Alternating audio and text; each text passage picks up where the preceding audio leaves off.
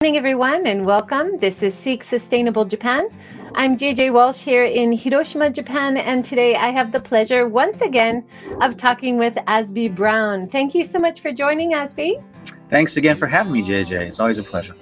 And you're based in Yokohama, outside Tokyo, right? That's right. I live in a part of Yokohama called Nishiya, which is the neighborhood my my wife grew up in, my mother-in-law grew up in. It's like a little village in the middle of the city. I've been living here since uh, shortly after we got married 30 years ago.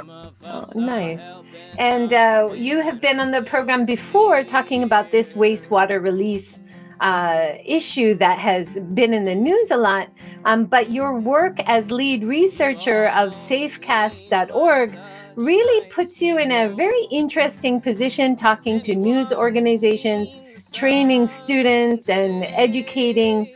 Um, how to get more transparent information in real time. And that is kind of in a nutshell, the work that Safecast has been doing since the earthquake, tsunami, and power plant disaster in Fukushima area. Is that right? Uh, yeah, that's right. Uh, Safecast began really the day after the disaster on uh, March 11th, 2011, with conversations with the uh, the co-founders, uh, and that you know led to people networking and, and building a bigger group. And uh, by um, you know April, we had uh, started to gather our own radiation data, uh, largely in response to what we thought was the lack of adequate data from the Japanese government. And I think we expected that the core of our project would be, you know, making uh, radiation detectors that can do mapping, you know, using GPS, um, things like this. This BGeigie, which uh, we've we've had this as a model we've had for the past 10 years, uh, which we're now uh, releasing a, a, newer version of. Uh, we thought the hardware and then the online mapping and the database would be the key or the core of our activity. But little by little, we learned that information and education uh, was at least, if not more important. And my role, I'm one of the only, uh, you know, core members of the group who's not an engineer of some sort. We have electronic engineers, we have software engineers, we have you know hardware engineers, we have all others. But I'm really an academic uh, and a writer, so I came in to do research and communication. Uh, so that's uh, a lot of what I do. And I, I, go to conferences overseas and I network with uh, the expert community. Uh, and over the, the decade plus, it's been 12 years, will be 13 years next year. Um, we've developed a really good network of people who understand what we're doing and who are very, very helpful. Uh, I'm showing the safecast.org news page right here, and it, it links to articles that you've written. Uh, we'll talk more about your CNN appearance, uh, your New, New York Times opinion piece, but also uh, it shows the training that you do with students and future leaders in order to encourage more transparency in how uh, data is informed, also working with local stakeholders, right? Yes, exactly. Uh, in this case, what we're seeing right now is our uh, intern from uh, earlier this year. He's a United States college student from California uh, in environmental studies, and he spent time with us. Uh, we did a field work in Fukushima so he could get a firsthand uh, glimpse at the situation and sort of understand the reality of, of Fukushima, both the, the positive sides and the negative sides. Uh, but like I mentioned, the, the education side has been very important for us. And it really began with people who wanted to build our radiation detectors, to build BGeigies. And when they were like maybe five or six who wanted to do that, we would have a workshop for them and spend an afternoon or the better part of a day doing that. And that became more and more sort of formalized, where we would uh, do workshops for for schools, for high schools in Fukushima or Tokyo or other places, uh, and even for uh, elementary school kids for summer programs run by um, uh, Roppongi Hills, for instance. So uh, the education is a very important thing, and we also have done kind of let's say large scale intensive training for experts in Europe under the aegis of UNESCO and the IAEA. So this is this is a very important thing and the key is to help people understand that they can gather this kind of data themselves. They don't have to be dependent on official sources for radiation data or air quality data or almost any kind of information regarding what's happening in the environment. That they can participate to collect and uh, you know publish their own data, uh, and that will you know increase their trust in the data they have and allow them to compare it with official data and and hopefully uh, establish some kind of uh, information based uh, collaborative relationship with government. Yeah. Uh, I, I'm just pointing out this picture of the BGeigie, the radiation detection monitor, Yes. uh, which you're training people around the world, including the Ukraine. yes. And right here, we have a BGeigie next to a, a gun. yes. And it really, to me, that's like, which is more powerful, right? Like, which which defends you better? Sometimes having the right information might be better protection for people. Yes, we can talk about it more in a minute, but uh, yeah, after the um, invasion, uh, the Russian military invaded Ukraine, uh, you know, last February, um, February 2022, uh, we were able to reach out to counterparts who have uh, an environmental NGO in Ukraine called Save Dnipro, and some of their volunteers are military. Uh, What happened in Ukraine, of course, a lot of people entered the military, including people who are environmental scientists and researchers, and we've met a few, and some of them uh, have been able to use our system, you know, uh, as they go about their daily work. I mean, they're not. Uh, you know, we're not publishing data from the front lines or anything like that. But um, but no matter what they're doing, people have a need for alternative sources of information. And and just because you're in the military doesn't mean you're not also a citizen and have a, a desire to present open data. Yeah. And in this age of misinformation, having uh, people's citizen science ability to see and document their own data and correlate it with what other data is being released from the government, from other sources, is so key, right? Yeah, it's essential. And the key here is participation.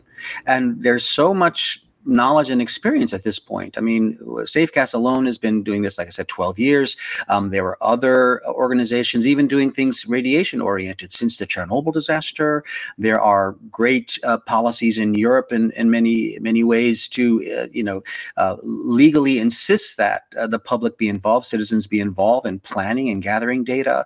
Uh, so it's um, the key is participation. If you want people to trust the data, they have to somehow be involved and have a close look at how it's collected, how it's presented, and how it should be interpreted. Thanks for that. Uh, just to mention, we did have a comment uh, from Lord Crunk on YouTube. This is a rotten suggestion, but couldn't the contaminated treated water be fracked into very deep layers of the earth below Japan, maybe even under the ocean floor? I believe that was one of the ideas for a while. Um, It, it but was. yeah, before we get into to that, I'm sure you'll mention some of the alternatives. Uh, can you give us a little update on what's been happening this year with the wastewater? Yes. Uh, the decision was, uh, well, we should, you know, rewind a bit back Okay. to uh, April 2021 when the decision was made uh, by, by the, the then Prime Minister Suga to uh, that the water should be released. Uh, and again, this water is uh, water that has been used to help cool the damaged reactors at Fukushima Daiichi.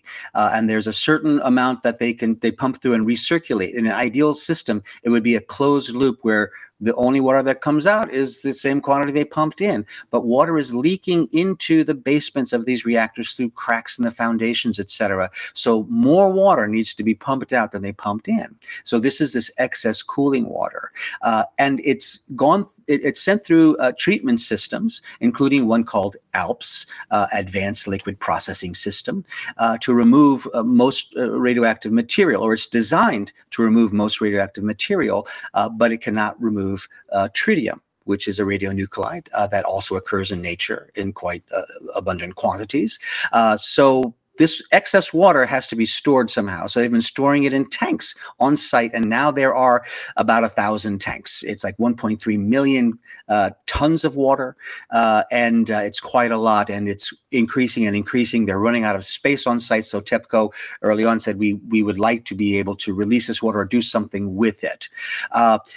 As early as 2013, 2014, though, the IAEA was already suggesting they should think about diluting it and releasing it in a controlled fashion. And the reasoning is that if they do that, um, it's it's preferable to having some kind of catastrophic release. Let's say a terrible earthquake or some other damage bursts tanks, and suddenly it all flows out like that. They said let's do this in a controlled way, and it took a while. We thought it was a bit of a kabuki dance because you know, TEPCO obviously wanted to do that, and the Japanese government wanted to do that, but TEPCO was not going to say they were going to do it until the Japanese government told them to do it. And this went on for years, years and years. And and we wrote a report. Uh, as early as 2018, I spent a lot of time talking to people at TEPCO, talking to people in Japanese government, talking to experts, scientists, et cetera, talking to the, the fisheries cooperatives who have opposed this uh, from the beginning. Uh, and, and even in 2018, well, it was clear that uh, you know the uh, the fisheries oppose it. They would never agree to this uh, because even if they felt it could be safe enough and it wouldn't really you know cause harm to eat those fish uh, that the public would respond as if they were uh, dangerous and would stop buying it and that's a very very reasonable assumption based on their experience after fukushima uh, I was also surprised at how unprepared the government was uh, in terms of communication. For instance, I said, I asked the person at METI, uh, the Japanese you know, ministry who's overseeing this, um, what kind of outreach they had done to neighboring countries on the Pacific Rim. And they said, oh, well, nothing yet, but we'll make an English language website. And at this point, I had been involved in many conferences and, and, and processes in Europe, especially uh, in, involved with stakeholder engagement, and realized that there are in Europe, it's it's it's regulated, it's required that uh, government involve the public in the decision making from the beginning. Even when they they, they think they want to do something, then they they they have to set up platforms and set up uh, working groups uh, to discuss what should be done. Uh, they have to do environmental assessments, and then the citizens are part of evaluating the environmental assessments, and then the decision is made. And there, this is kind of well known, and and Japanese uh, you know agencies and ministry people are also also involved in these meetings, so they're very well aware of this. So I was shocked that the Japanese government hadn't thought that that was going to be important. Um, well, then uh, the decision was made in August that the release would begin at the very end of August, and it did. Uh, the IAEA had been uh, asked in 2001 to review the plans for the release in terms of how well they, um, you know, uh, co- coordinated or how well they uh, they followed uh, safety guidelines from the IAEA. And they spent two years uh, researching this and studying this and working with Japanese government and working with TEPCO. And ultimately, their final report, which was issued earlier this year, said yes, it's basically uh, in line with our guidelines, and we don't expect there will be any serious impact. So, you know, they spent a lot of time on that. But there's also a lot of things they didn't look at, and we can talk about that more in detail. Uh, but finally, the release happened, and uh, you know there is monitoring done, and the IAEA is following the numbers as well. And there are, you know, uh, uh the JAEA, uh, Japanese Government uh, Radiation Laboratory, is also doing some monitoring, and they hired a company called Kaken, which is in Mito, which has the expertise to do radiation monitoring, and they're also doing monitoring. So there's a lot of information being collected and presented but ultimately it doesn't solve the key problems. I don't think any of the information they present actually generates the kind of trust that they were hoping it would generate. So uh, the first releases were happening from the uh, you know basically end of August and into September. The second releases happened about a week ago, uh, and uh, the monitoring data is showing again uh, kind of not surprisingly that uh, the, the levels of the tritium in the ocean are very, very low. Uh, what they measure for fishes, et cetera, uh, is, is not detected. And I would only add that um, the information we have so far is what they call, you know, rapid measurements which have a high detection limit. So if it's if it's unless it's above 10 becquerels uh, per per kilogram or or something, it's not going to show. But as they do more sensitive um, measurements, uh, which takes more time, I think we will see that there is tritium. There are other radionuclides in the fish and in the water. So this is a bit of a long explanation, but uh, this has been a long process which we at Safecast have been following for years, and our main points are not about the safety. The question is not, is it going to be safe enough? It is, how will people trust that it's safe? Uh, based on the lack of you know uh, involvement of, of the public in the planning and in the monitoring itself how can the public have confidence in the official information used to state that all as well yeah Absolutely.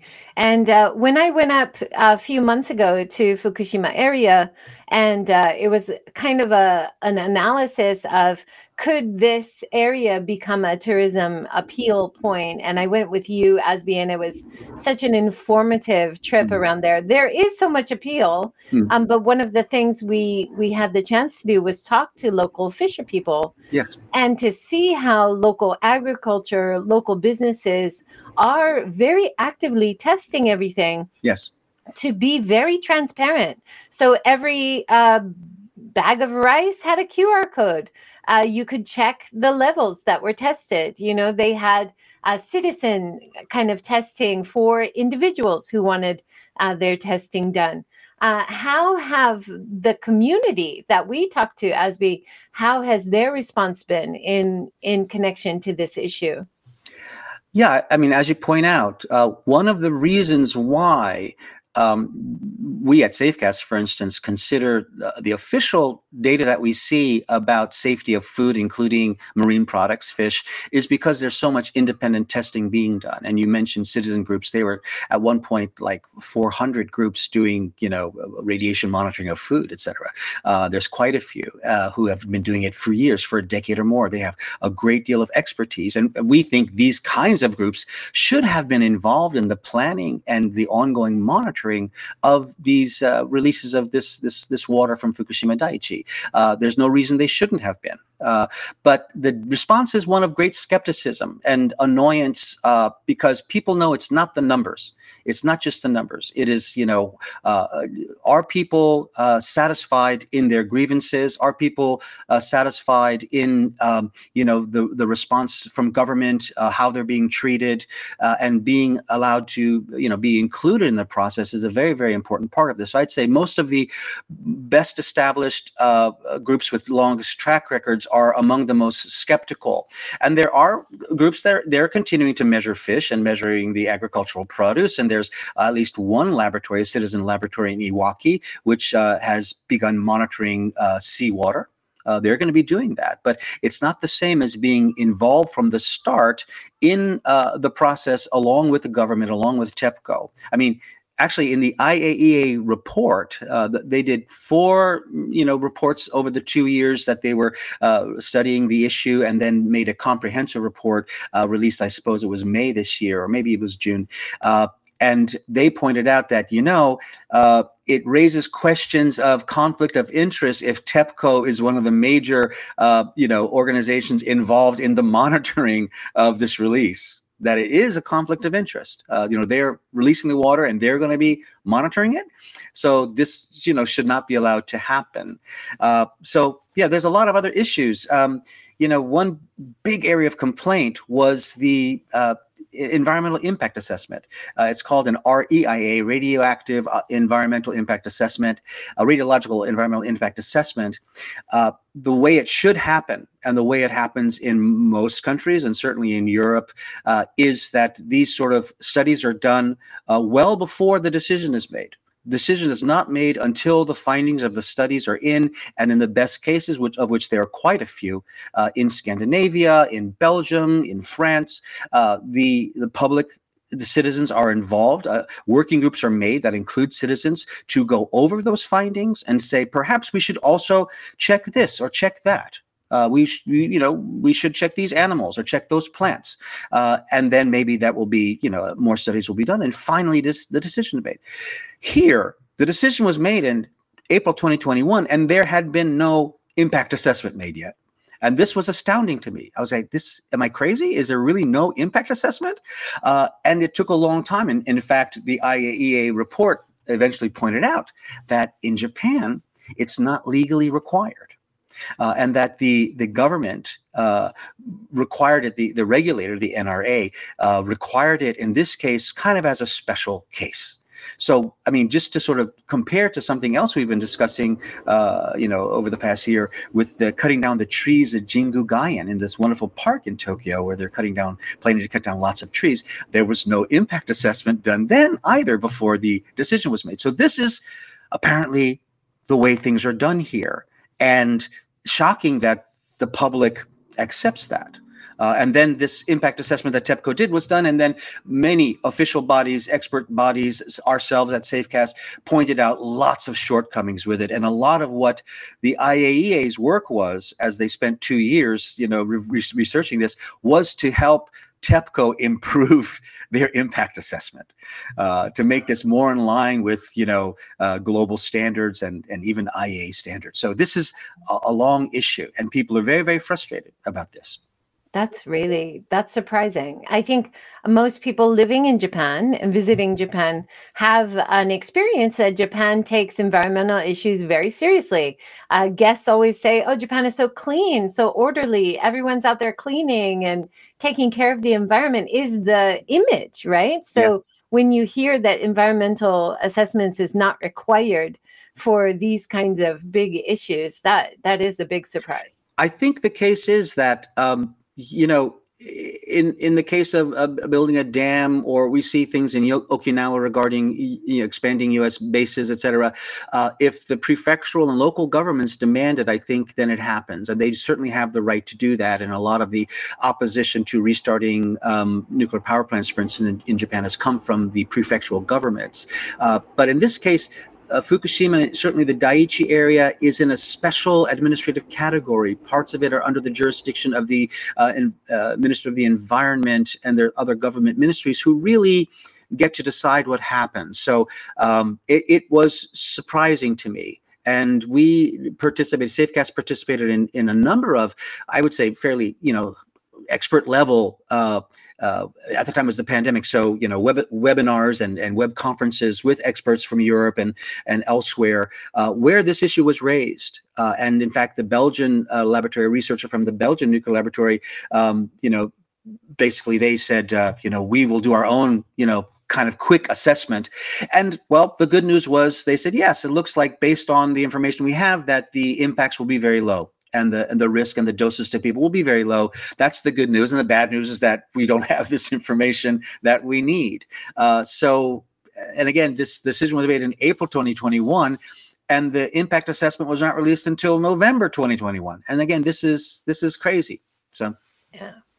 Well, I mean, it's not just wringing our hands and saying there's nothing can be done because right. this is an ongoing problem for the next 30 years. Yes, at so least. one of your big points, I think, in your op-ed for the New York Times was about what could be done from now and yes. how Japan could make some changes to really be a world leader for how to handle nuclear waste, which is a international issue, right? It's yeah. not too late this was a big chance for Japan, uh, Japanese government, for TEPCO to show the world the best way to handle this issue.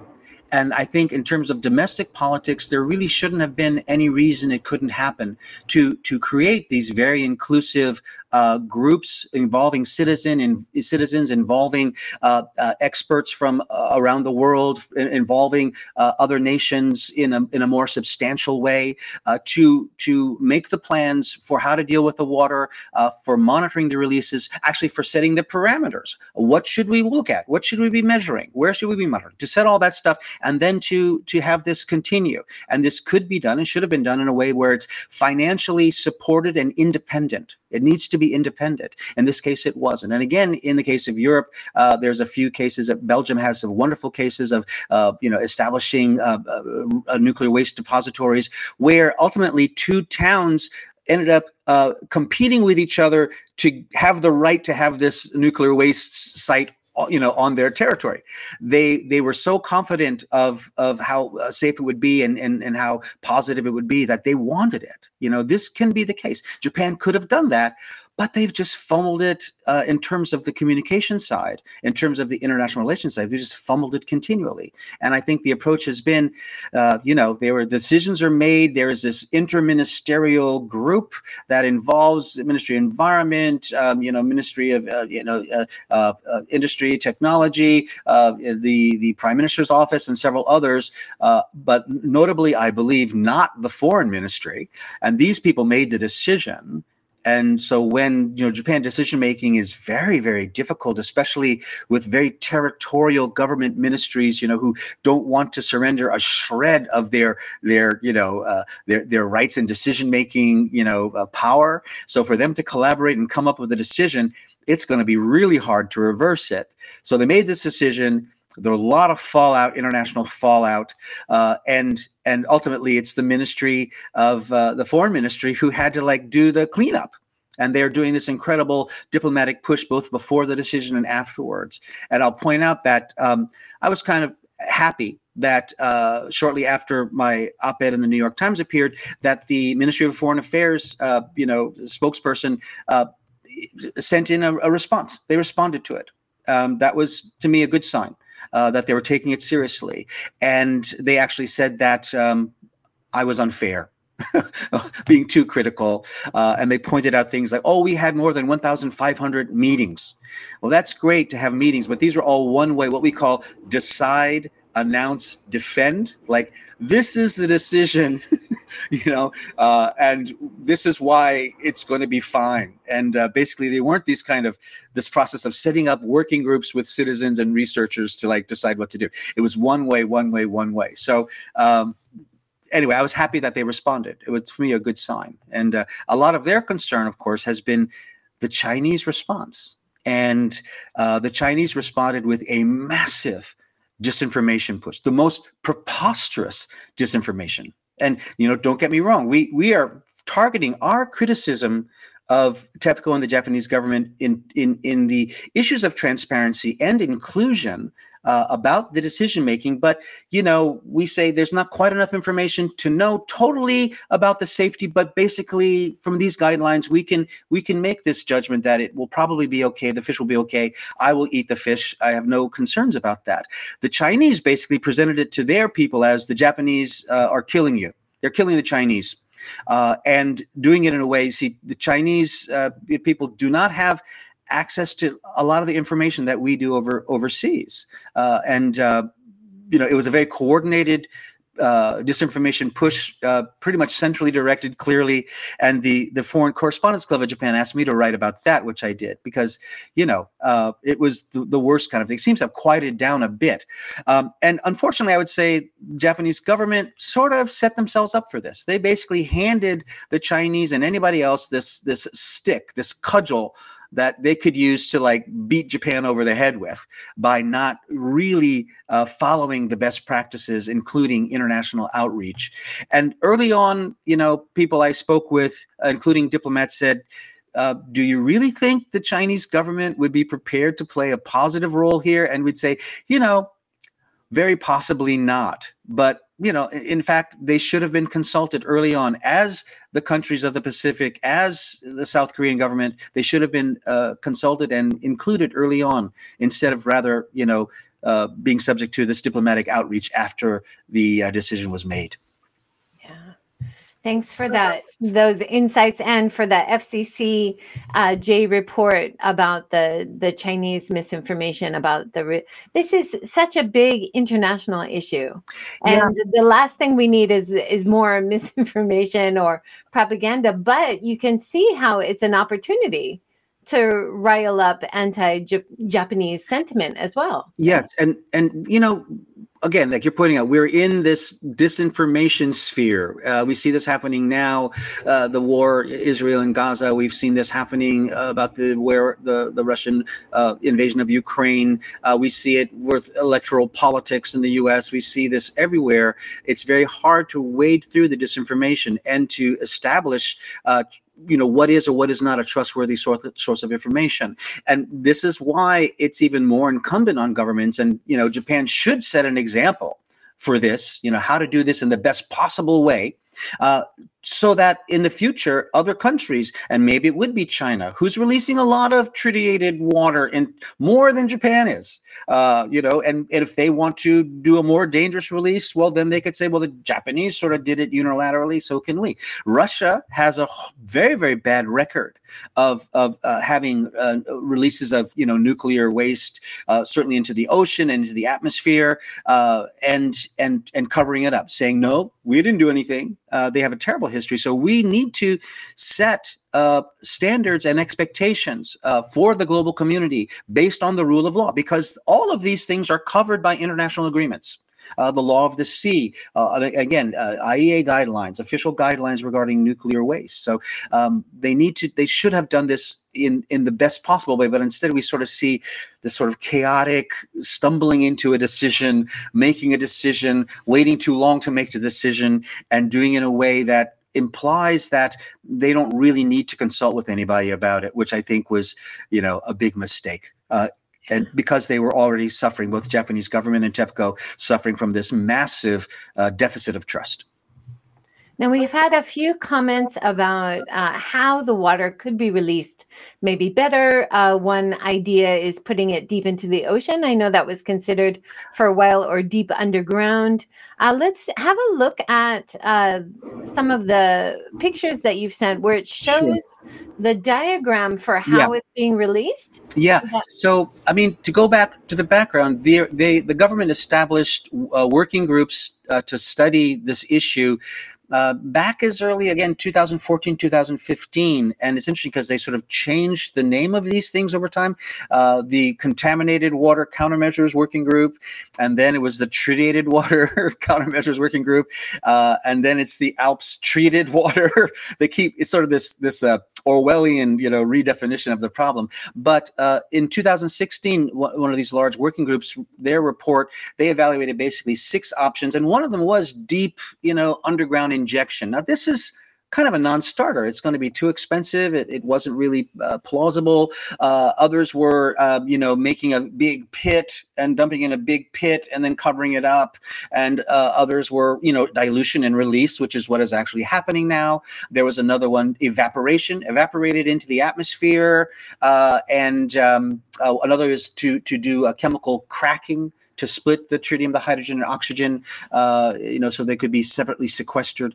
But um, it was clear that really they wanted to do the dilution and release or maybe evaporation and they they said you know in terms of it was a very technocratic approach they're not thinking of social issues or public response or any of that just basic cost, uh, technical feasibility based on what we know can be done now. Uh, you know, what have other countries done? And they said dilution and re- release would be one of the better options.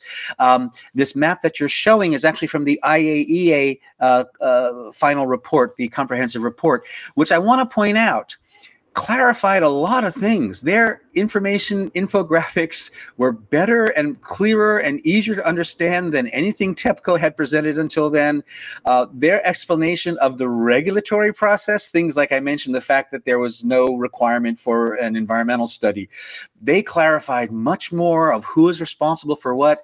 But basically, there's a big pipe. It's big enough for people to, to, to stand up and, and walk through that goes from this dilution uh, and testing facility onshore at Fukushima Daiichi, one kilometer out into the ocean, and then it's released at that point. So, um, you know, it's a big infrastructure, but in terms of like environmental impact, uh, you know, that area of the ocean offshore of Fukushima Daiichi has some of the most radioactive contamination on the seabed, where things have fallen down to the seabed and over the years it's get covered up by new silt and stuff but if you're going to be digging in that and poking holes in it you're going to release a lot of radioactive material they should have had you know an impact study of that alone but they didn't uh, but it's being released, um, you know, in groups. Uh, you know, pretty much. It looks like almost monthly. The first one I mentioned was ended in September. The second one ended in October. So perhaps monthly, and they're seeing if the system's working the way they think it will. It should. They pump the water from the tanks. It's been treated by ALPS, and this is the other major point, uh, JJ is uh, TEPCO and Japanese government insisted that that system, this ALPS system, would remove all the radionuclides except tritium. But in fact, that was not true. Uh, and in 2018, this was after I wrote my big report, it was revealed that in fact there is strontium, ruthenium, uh, technetium, and a lot of other radionuclides that we should be concerned about in very, very high concentrations. And TEPCO said, oh, yes, well, you know, the system really wasn't working well or we were just trying to you know minimize doses we didn't care that it wasn't working well but 70% of that water has a lot of radionuclides besides tritium. And this has been downplayed consistently by the government and TEPCO. So the people who criticize it, and we're showing now a graph by a, a researcher I know very well from Woods Hole named Ken Buesseler, who, who researched this. And he and his colleagues said, you should give us access to these tanks to take samples and analyze what's actually in the tanks because there is no clear um, analysis. There's no full inventory of what's in all of those tanks yet. And the IAEA basically gave TEPCO a pass. TEPCO said, we don't really need to know what's in the tanks as long as when we measure it before we release it, everything's low enough. Well, you know, that's very optimistic. That's incredibly optimistic. And it's surprising that the IAEA would, would let them, you know, do it that way. And the IAEA had a lot of other criticism about how they're calculating and determining what's in the water. Uh, actually, told said repeatedly that TEPCO should have their their analysis method peer reviewed, which is like saying this is hinky science, you know. Uh, but they let them go with it. So um, yeah. So anyway, this it, the, the the water's moved from the tanks. Uh, it's measured. It will have like a million becquerels of tritium in it, uh, and then they dilute it like 800 times with seawater that's being pumped in into another tank, and then they measure it. Uh, and and in the two sets of releases that we've had so far, the levels of tritium have been under 200 becquerels uh, per liter, which is, uh, well, you know, some people say that's not low enough, but it's uh, far below the um, you know the the Japanese regulatory limit is six sixty thousand becquerels per liter, so it's far below that. The World Health Organization's limit is ten thousand becquerels per liter. It's well below that, and the Japanese, you know, TEPCO and the Japan government had committed to uh, that it would be less than one thousand five hundred. So they're hitting that target. But again, uh, you know, people would be justified to to still be skeptical uh, if that, that will continue without uh, problems for the next you know 30 years. And if in fact that is a safe level like shouldn't we s- stop dumping stuff in the ocean you know? I mean that's really is is a point of view. And in terms of the safety, just last week, a few days ago, there's a news report of some workers, uh, you know, doing some cleaning uh, on this ALP system, and a hose came loose, and they got sprayed with radioactive material. Uh, two of them uh, needed to go to the hospital, not that they were injured, but because they needed to be tested thoroughly.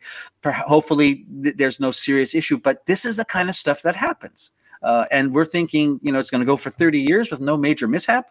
That's again very, very optimistic.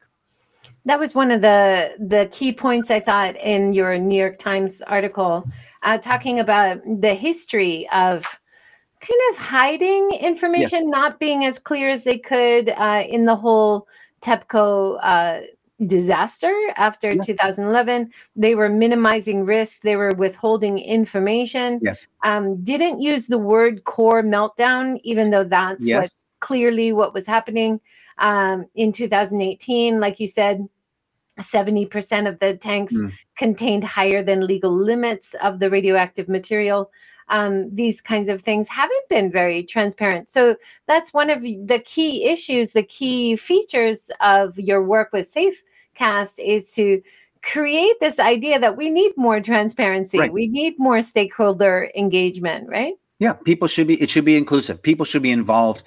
Uh, and I want to point out uh, what we are doing primarily at Safecast. The kind of measurement we do is is ambient radiation. Uh, you know, which you can use a, a, normal radiation detector. And again, we've developed uh, our own, and this is a, a, newer, our newest model. is called the BGeigie uh, Zen. It's a simpler, simpler to build, etc. Uh, people can can measure this easily, but measuring radiation in water is hard. Uh, you need a very well equipped professional laboratory. Uh, and I mentioned there is at least one citizen group in, in Iwaki called Tarachine who does have that capability. It's not easy. It's not like we can just go and measure it and, and know for sure what's in the water. You need very sensitive equipment. So, but uh, people should be involved in that po- process, in the collection, in the, you know, checking the results, in the correlation. And there are uh, good examples. Again, I mentioned Europe. In France, for instance, which has uh, nuclear facilities in uh, La Hague that have been dumping, uh, again, tritiated water uh, into the English Channel for decades. Uh, and a lot of what we know about the, the behavior of tritium uh, in the ocean and after releases comes from French research. The, the National Laboratory IRSN has done really some of the leading research on this. And citizen groups are included uh, in this process, and some of which do have very good measurement capability. They're included as a matter of course, which is one reason why we can be as confident as we can be about the findings. And again, it's it baffles me that the Japanese government and TEPCO were not encouraging this. They should be encouraging, you know, this development of of the capability of their society uh, to participate, to be more fully democratic uh, in this way. Yeah.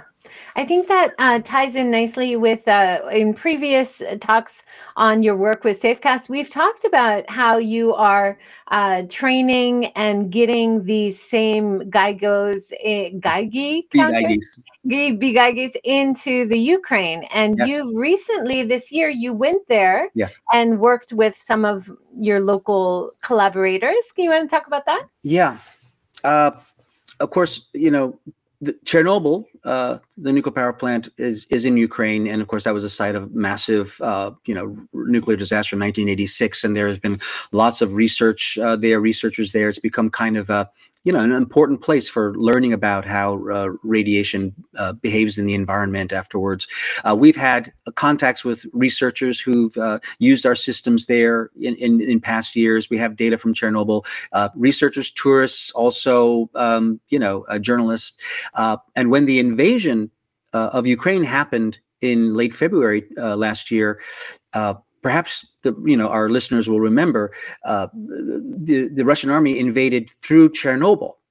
Uh, one wing, one one uh, thrust was through Chernobyl, and radiation detectors in the Chernobyl uh, exclusion zone, many of them showed this high spike of radiation and then went offline and the data became unavailable. And this was very puzzling and concerning. And then the Russians are occupying the zone, so nobody can get in there to check. Uh, and eventually, uh, in in the very end of March, beginning of April, the Russians pulled out, and and access was restored. Uh, and we by that point you know we have, were able to have uh, you know uh, people from our network go in and measure uh, some of the first uh, measurements of chernobyl after uh, the invasion were done by safecast volunteers.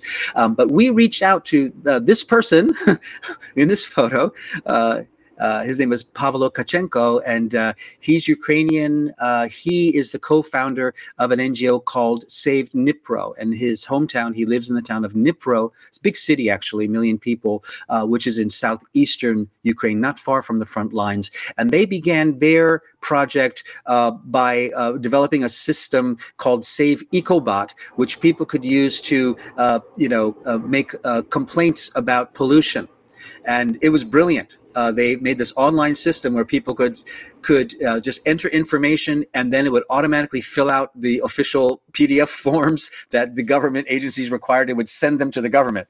Brilliant. And then they started aggregating air quality monitoring data from different sources, uh, public sources mainly. And then a year before the invasion, they they realized there's a lot of radiation information as well available that they could aggregate uh, and they put that on their map, a very useful map. Well, lo and behold, after the invasion uh, last year, they were the only ones who had the data of what was happening in Chernobyl. The government systems were offline, but they had the data. And uh, I was able to get in touch with them, and we started talking and then ultimately began a collaboration called BGeigies for Ukraine.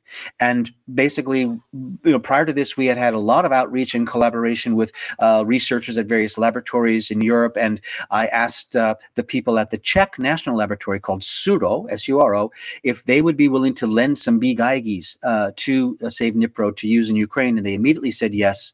And the um, lab director actually hand carried 10 big BGeigies from Prague to Berlin on the train, handed them off to uh, an, uh, a humanitarian group to bring them uh, to uh, Ukraine, where they handed them off to uh, Pavlo Tkachenko, who then distributed them to researchers and people in his network. So that that project has been going since, uh, you know, basically, I would say May uh, of or May or June of, of 2022. We kept it quiet for a while and then finally went public with it. And is continuing to collect information. The next step, though, what's really necessary is to establish an independent network of real-time radiation monitoring systems. In other words, the BGeigie, um, you know, you, you walk around with it or you put it on your car and it makes a map, uh, you know, of, of, of radiation. But we have other systems, and we've been developing a series of these over the years. And uh, we now have one called RadNote, which is uh, being developed for us by a company called Blues Wireless, whose CEO is one of our chief advisors. His name is Ray Ozzie, a brilliant man and very, very helpful person.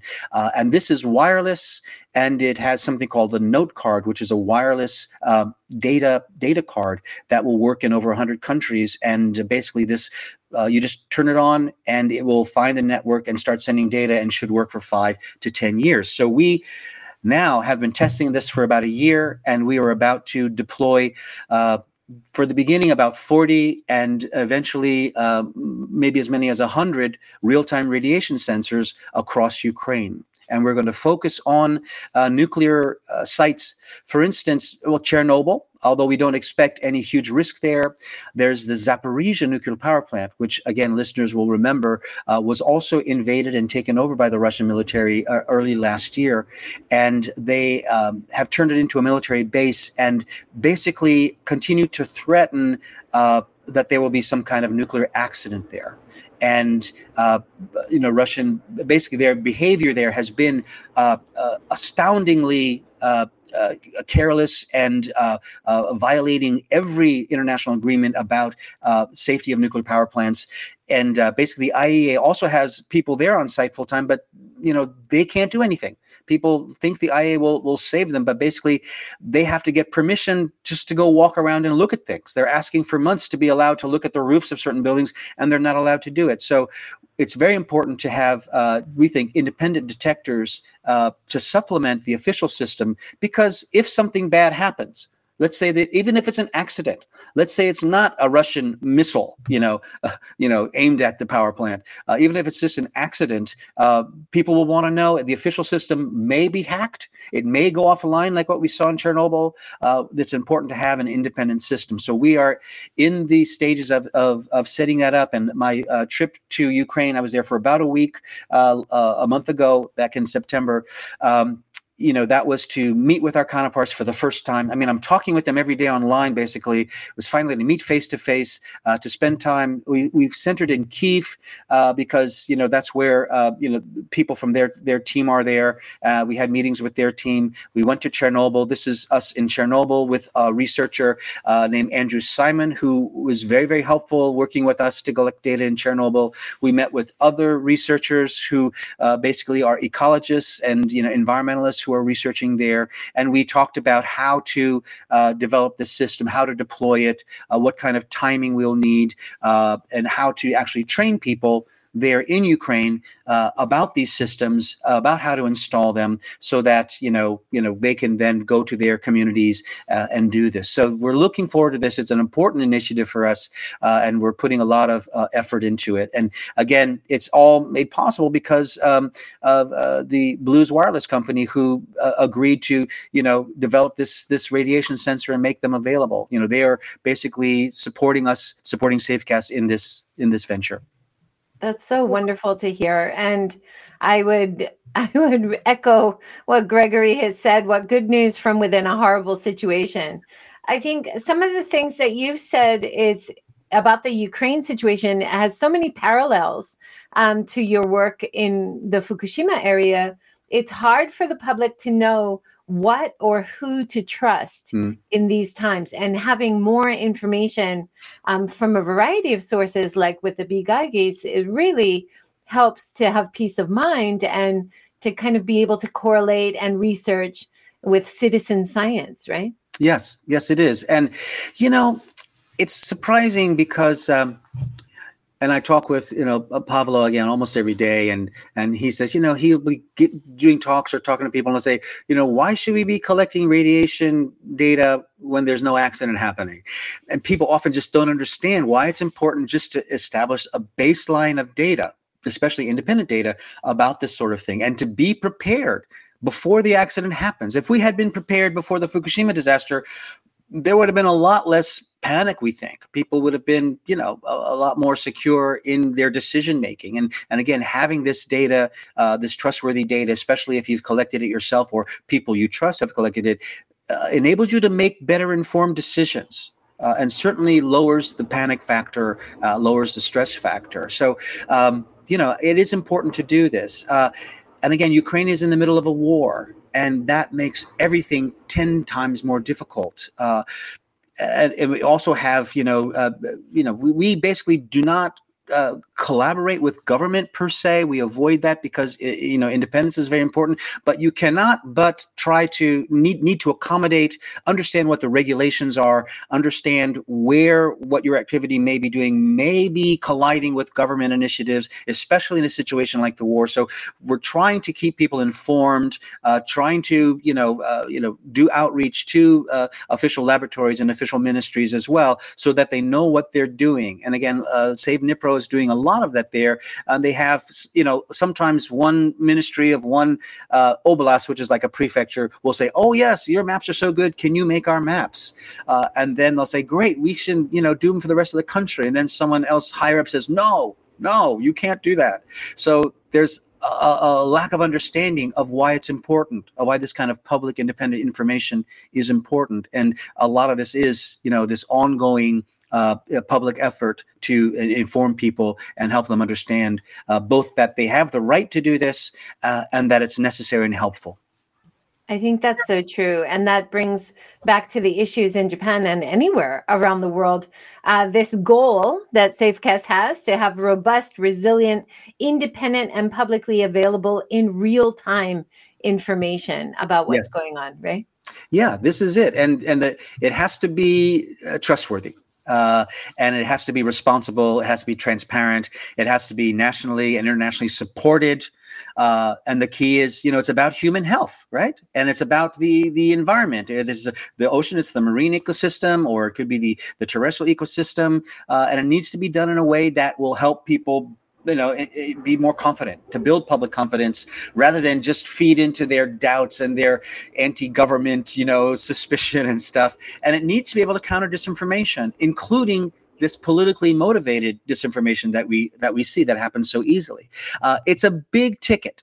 It's a big ticket but we think it's doable and uh, you know as as you know different communities in different parts of the world um, either uh, for instance they participate in our project or they start similar projects of their own as this happens it becomes more common and more expected uh, people understand that the science is good the data is good it's useful uh, and that they own it you know it's it's it's something they're a part of and and they can be proud of and they can use this to uh, to support their conversations and their arguments and their negotiations with government and else other people yeah, it's really important and to keep the discussion going and to include all the stakeholders in yeah. data analysis and uh, development planning. It's yeah. it's all part yeah. of an important process. Yeah, and you know we we often have uh, you know meetings and conversations with uh, first responders, for instance, in the U.S. or in Europe or even recently in Ukraine, and you know we we point out from the from the very beginning that we know that they have the greatest responsibility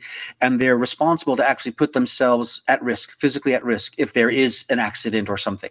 Uh, that they go to the the hottest areas uh, the riskiest areas and they gather the data there. And we know that. And and that's we we have a much uh, better position. Uh, we we we don't need to take that risk, but we point out to them, and, and most of them understand this, that uh, people are going to need information. They're going to want to know information from a distance, you know, 50 kilometers, 100 kilometers, 500 kilometers.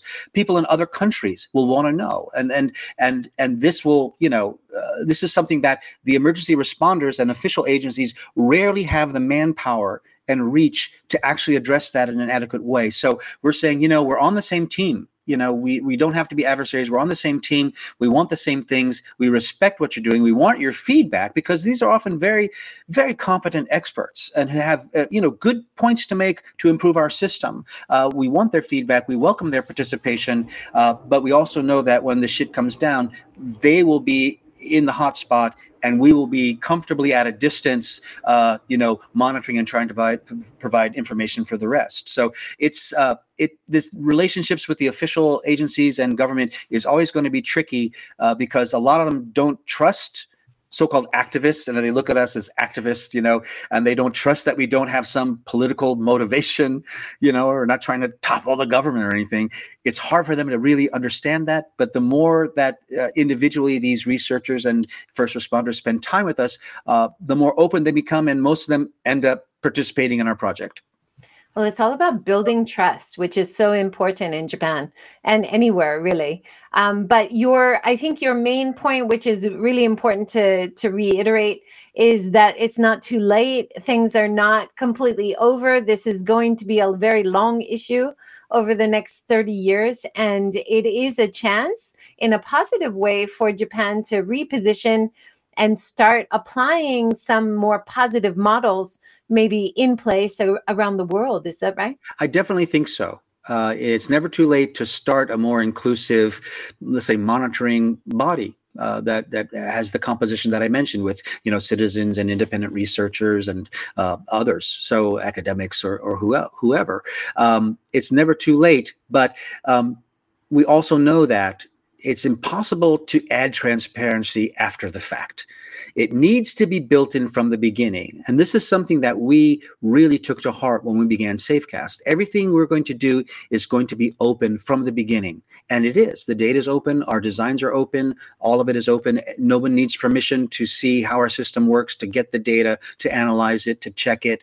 Uh, and it's hard for organizations and governments who are let's say by nature allergic to transparency uh, it's hard for them to one uh, understand or grasp or accept how much more transparent and open they really need to be and then to take those steps. They're just sort of the knee-jerk reaction is to close things up and we see this uh, in almost every country uh, and not just japan but we think it can be done. Uh, at the same time in the case of japan we get the feeling that the government and TEPCO really wants everyone to sort of forget about this. They're hoping it recedes from consciousness uh, and in a way sort of providing a deluge of detailed information, uh, you know, sort of swamp people with numbers is one way to make them sick of it and uh, and basically they'll say, ah, who cares, you know? And I think they're counting on this. Uh, I think they were counting on this years ago. Uh, you know, before this news was released in 2018 that these tanks at Fukushima Daiichi had so many other dangerous radionuclides in them, they were thinking, ah, it's quieted down. We can make this decision soon, and nobody's going to care boom, you know, uh, it's not the case. So uh, I kind of feel for them on an individual basis. I've had you know good conversations with people that I can trust on a one-on-one basis, but you get them functioning in an organization, and and they can rarely contradict their boss. They can rarely reverse a decision. Uh, there's no upside for anybody in the Japanese ministry to say, you know, that was a bad decision. Let's let's do something else. You know, that's a career killer. So, you know, we should expect more from them, I suppose. But in fact, this is also human nature, and and as we see, uh, some of sometimes conflicts and these disasters they bring out the best in people, but they also bring out the worst. What would Safecast advise? Like, what could they put into place in the next few years, which would make it more inclusive for the community, more transparent? Is there anything that you can think of that they could start implementing in the next few years? Yes, they, they could announce and establish an independent oversight board a, a, fully independent oversight board. Uh, there are examples of, uh, you know, let's say, you know, energy industry uh, funds to fund research, for instance. Uh, uh, they could do something like that to pool funds, independent funds, uh, have it independently directed and managed, but funded from the outside.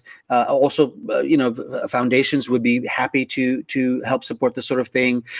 to have a board with a an adequate, adequately inclusive inclusive composition. And again, that needs to include uh, citizen representatives, citizen groups, environmental groups, uh, uh research uh, laboratories, researchers uh, from around the world, independent, if they're qualified, uh, you know, include them, include education and training. So you will have students coming in as interns, as workshops to do public outreach, to do public training and information. Uh, how do you monitor? How do you measure? How do these labs work to inform people of this? But it needs to be independent.